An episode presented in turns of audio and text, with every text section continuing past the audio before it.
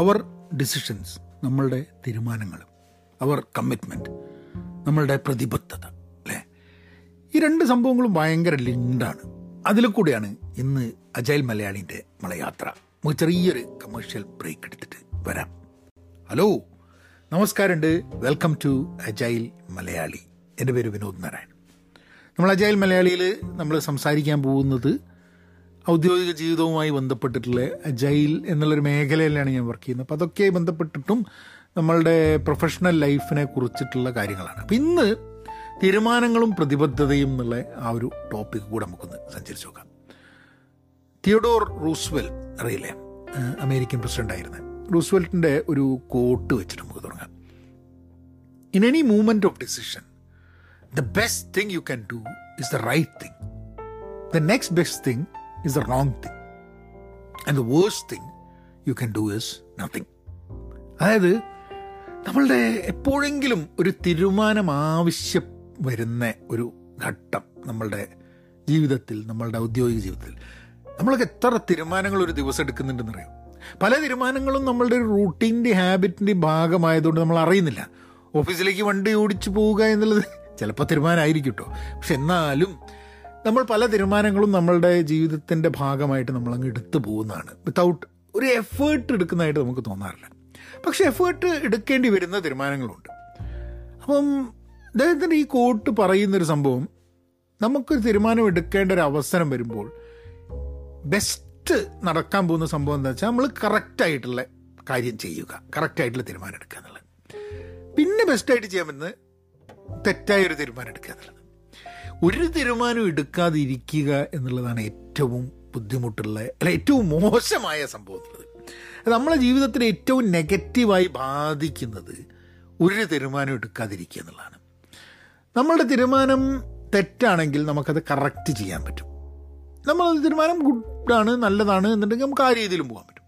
So തീരുമാനം എടുക്കാതിരിക്കുക, decision making ബുദ്ധിമുട്ടാവുക, ഇൻഡിസിസീവ്നെസ് എന്നുള്ളത് വലിയൊരു പ്രശ്നമാണ്. ഞാനൊക്കെ എൻ്റെ ജീവിതത്തിൽ തീരുമാനമെടുത്തവയുണ്ട്, നല്ല തീരുമാനങ്ങൾ എടുത്തതുണ്ട്, മോശം തീരുമാനം എടുത്തതുണ്ട്, ഇൻഡിസിസീവായ അവസരങ്ങളുണ്ട്. ഇൻഡിസിസീവായി ഇരുന്നിട്ട് നഷ്ടപ്പെട്ട സമയമാണ് പലപ്പോഴും നമ്മളെ ഏറ്റവും കൂടുതൽ എന്തെങ്കിലും ഒരു തീരുമാനം എടുത്ത് പോയാൽ എത്ര കാലം അവിടെ വെറുതെ ഒരു തീരുമാനം എടുക്കാണ്ട് നിന്നല്ലോ എന്നുള്ളൊരു ഫീലിംഗ് വരും. So it's very important for us to make a decision and then work on that decision and the impact of the decision later. അതാണ് തീരുമാനങ്ങളെക്കുറിച്ച് ഉള്ളത്. തീരുമാനങ്ങൾ എടുത്തു കഴിഞ്ഞാൽ കമ്മിറ്റ്മെൻറ്റ് എന്നുള്ളൊരു സംഭവമുണ്ട്. അതെന്താ? നമ്മളൊരു തീരുമാനം എടുത്തു കഴിഞ്ഞിട്ടുണ്ടെങ്കിൽ ആ തീരുമാനത്തിനോട് നമ്മൾക്ക് ഒരു പ്രതിബദ്ധത ഉണ്ടാവുക എന്നുള്ളത്. ഇപ്പം ഞാൻ ഒരു ജോലി ചെയ്യും, അല്ലെങ്കിൽ ഇപ്പോൾ വർഷം തുടങ്ങി നിങ്ങൾ എന്തെങ്കിലും ഒരു തീരുമാനം എടുത്തിട്ടുണ്ടാവും, എന്തെങ്കിലുമൊക്കെ ചെയ്യാന്നുള്ളത്. അപ്പോൾ ആ തീരുമാനങ്ങൾക്ക് വേണ്ടി പ്രതിബദ്ധതയോടുകൂടി മുന്നോട്ട് പോവുക എന്നുള്ളൊരു ഫാക്ടർ അതും നമ്മളുടെ തന്നെയാണ്. നമ്മളുടെ ഡിസിഷൻസിൻ്റെ പൂർണ്ണ ഉത്തരവാദിത്വവും അത് നടപ്പിലാക്കേണ്ട പ്രതിബദ്ധതയും കമ്മിറ്റ്മെൻറ്റും നമ്മളുടെ കാര്യമാണ്. നമ്മളുടെ കയ്യിലാണ് അത് കിടക്കുന്നത് എന്നുള്ളതാണ്. There are factors that we would be dependent on other people എന്നിരിക്കുമ്പോൾ തന്നെ നമുക്ക് ഇമ്പോർട്ടൻ്റ് ആയിട്ടുള്ളൊരു ഫാക്ടറായിട്ട് വരുന്നൊരു സംഭവമാണ്. വിൻസ് ലൊംബാർഡി എന്ന് പറഞ്ഞിട്ടുള്ള ഒരു വെരി ഫേമസ് കോച്ചാണ്. പിന്നെ അദ്ദേഹം ഇപ്പം പല കാര്യങ്ങൾ ഈ കോച്ചിങ്ങിൻ്റെ ഭാഗമായിട്ട്, സ്പോർട്സ് കോച്ചിങ്ങിൻ്റെ ഭാഗമായിട്ട് അദ്ദേഹം പറഞ്ഞ പല കാര്യങ്ങളും വളരെ ഫേമസ് ആണ്. അദ്ദേഹം പറഞ്ഞ സംഭവമുണ്ട് കമ്മിറ്റ്മെൻറ്റിനെ കുറിച്ചിട്ട്. Individual commitment is a group effort. അല്ല, individual commitment to a group effort, that is what makes a team work, a company work, a society work, a civilization work. അതായത് ഒരു ഗ്രൂപ്പ് എഫേർട്ട്. അദ്ദേഹം ഒരു ഗ്രൂപ്പ് സ്പോർട്സിൻ്റെ കോച്ചാണ്. അപ്പോൾ group എഫേർട്ടിന്, ഇപ്പോൾ നമ്മളൊരു കമ്പനിയിൽ ജോലി എടുക്കുകയാണ്, ഒരു ടീമിൻ്റെ ഭാഗമാണ്, ഒരു എന്തെങ്കിലും ഒരു ഗ്രൂപ്പിൻ്റെ ഭാഗമാണ് എന്നുണ്ടെങ്കിൽ ആ ഗ്രൂപ്പിൻ്റെ ഒരു എഫേർട്ടിലേക്ക് നമ്മൾ കൊടുക്കുന്നൊരു ഇൻഡിവിജ്വൽ കമ്മിറ്റ്മെൻ്റ് ഉണ്ട്.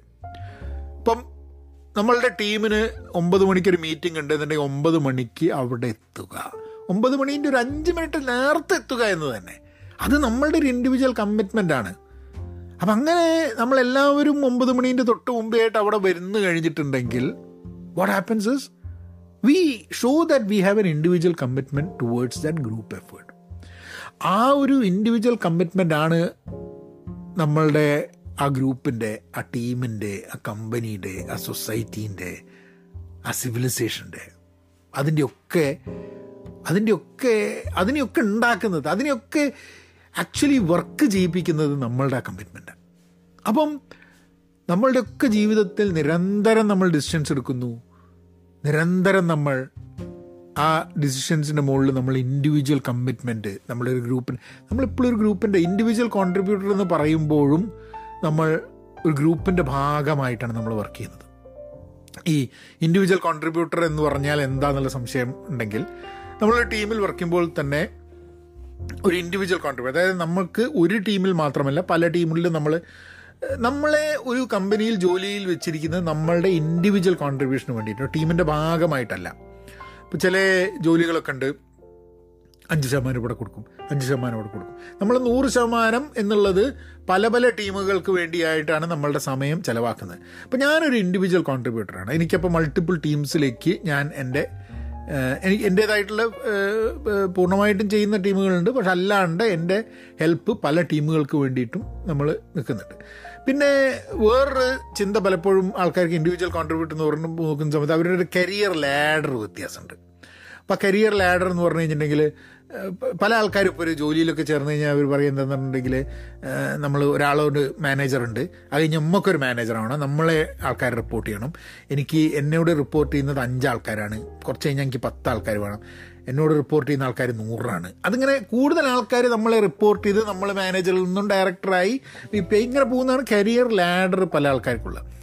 പക്ഷെ ഇൻഡിവിജ്വൽ കോൺട്രിബ്യൂട്ടറായ ഒരാളെ സംബന്ധിച്ചിടത്തോളം അങ്ങനെ ഒരു കരിയർ ലാഡറല്ല, അത് വ്യത്യസ്തമായിരുന്നു. ഇപ്പം എൻ്റേതൊന്നും അങ്ങനത്തെ ഒരു കരിയർ ലാഡറല്ല. ഞാനൊക്കെ വളരെ കൃത്യമായിട്ട് ഒരു മാനേജർ ആവണ്ട എനിക്ക്, കാരണം ആ ഒരു റോള് ഞാൻ മുമ്പ് ചെയ്തിട്ടുണ്ട്, അതെനിക്ക് താല്പര്യമുള്ള ഒരു റോളല്ലാത്തതുകൊണ്ട് ആ റോളിൽ നിന്ന് മാറിയാണ് ഞാൻ എപ്പോഴും എൻ്റെ കരിയർ നോക്കി കാണുന്നത്.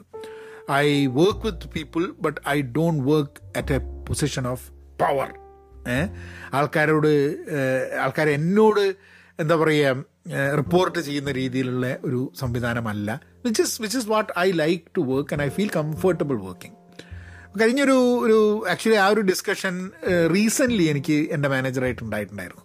അപ്പോൾ ഞാൻ പറഞ്ഞു ഇതാണ്. അപ്പം വളരെ കൃത്യമാണ്. അതിലൊന്നൊരു എനിക്കറിഞ്ഞൂടാ, ചില ആൾക്കാർക്കൊക്കെ എന്ന് പറഞ്ഞു കഴിഞ്ഞിട്ടുണ്ടെങ്കിൽ അങ്ങനെ മാനേജറിയൽ ലെവലിൽ മുന്നോട്ട് പോകണം എന്നുള്ളതാണ്, അതിലും തെറ്റൊന്നുമില്ല കേട്ടോ. അതൊക്കെ ഓരോരുത്തരുടെ കരിയർ ആസ്പിറേഷൻസ് ഇരിക്കും. പക്ഷേ irrespective whether you are in one career ladder or another career ladder or one role or another, ഈ 2 സംഭവങ്ങൾ ഇല്ലാണ്ട് നിവൃത്തിയില്ല. അതായത് ഒന്ന് നമ്മളുടെ ഡിസിഷൻ മേക്കിംഗ്, ഒന്ന് നമ്മളെ കമ്മിറ്റ്മെൻറ്റ്.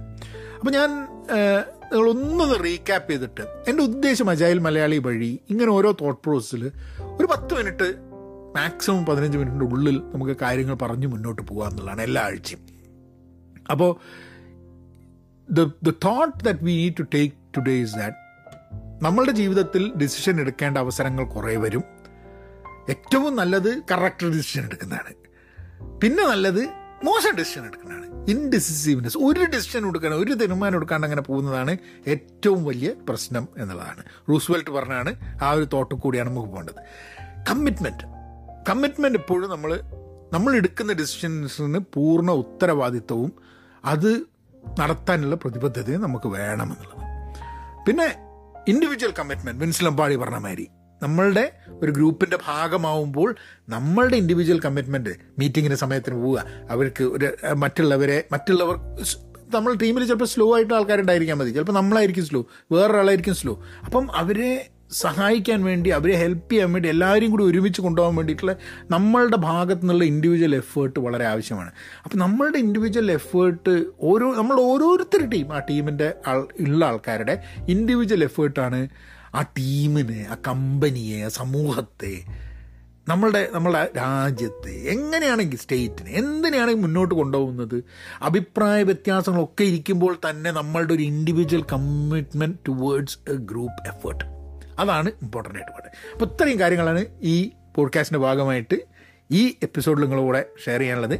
അപ്പം ഇത് ഈ വർഷത്തെ അവസാനത്തെ പോഡ്കാസ്റ്റാണ് എന്നുള്ള കാര്യം കൂടെ നമ്മൾ മനസ്സിലാക്കണ്ടേ എന്നുള്ളതാണ്. അപ്പം അടുത്ത ആഴ്ച പുതിയൊരു വർഷമാണ്. അപ്പോൾ എല്ലാവർക്കും happy new year and wish you all the best. Take care, be safe and be agile. എന്നാൽ പിന്നെ അങ്ങനെയാക്കാം.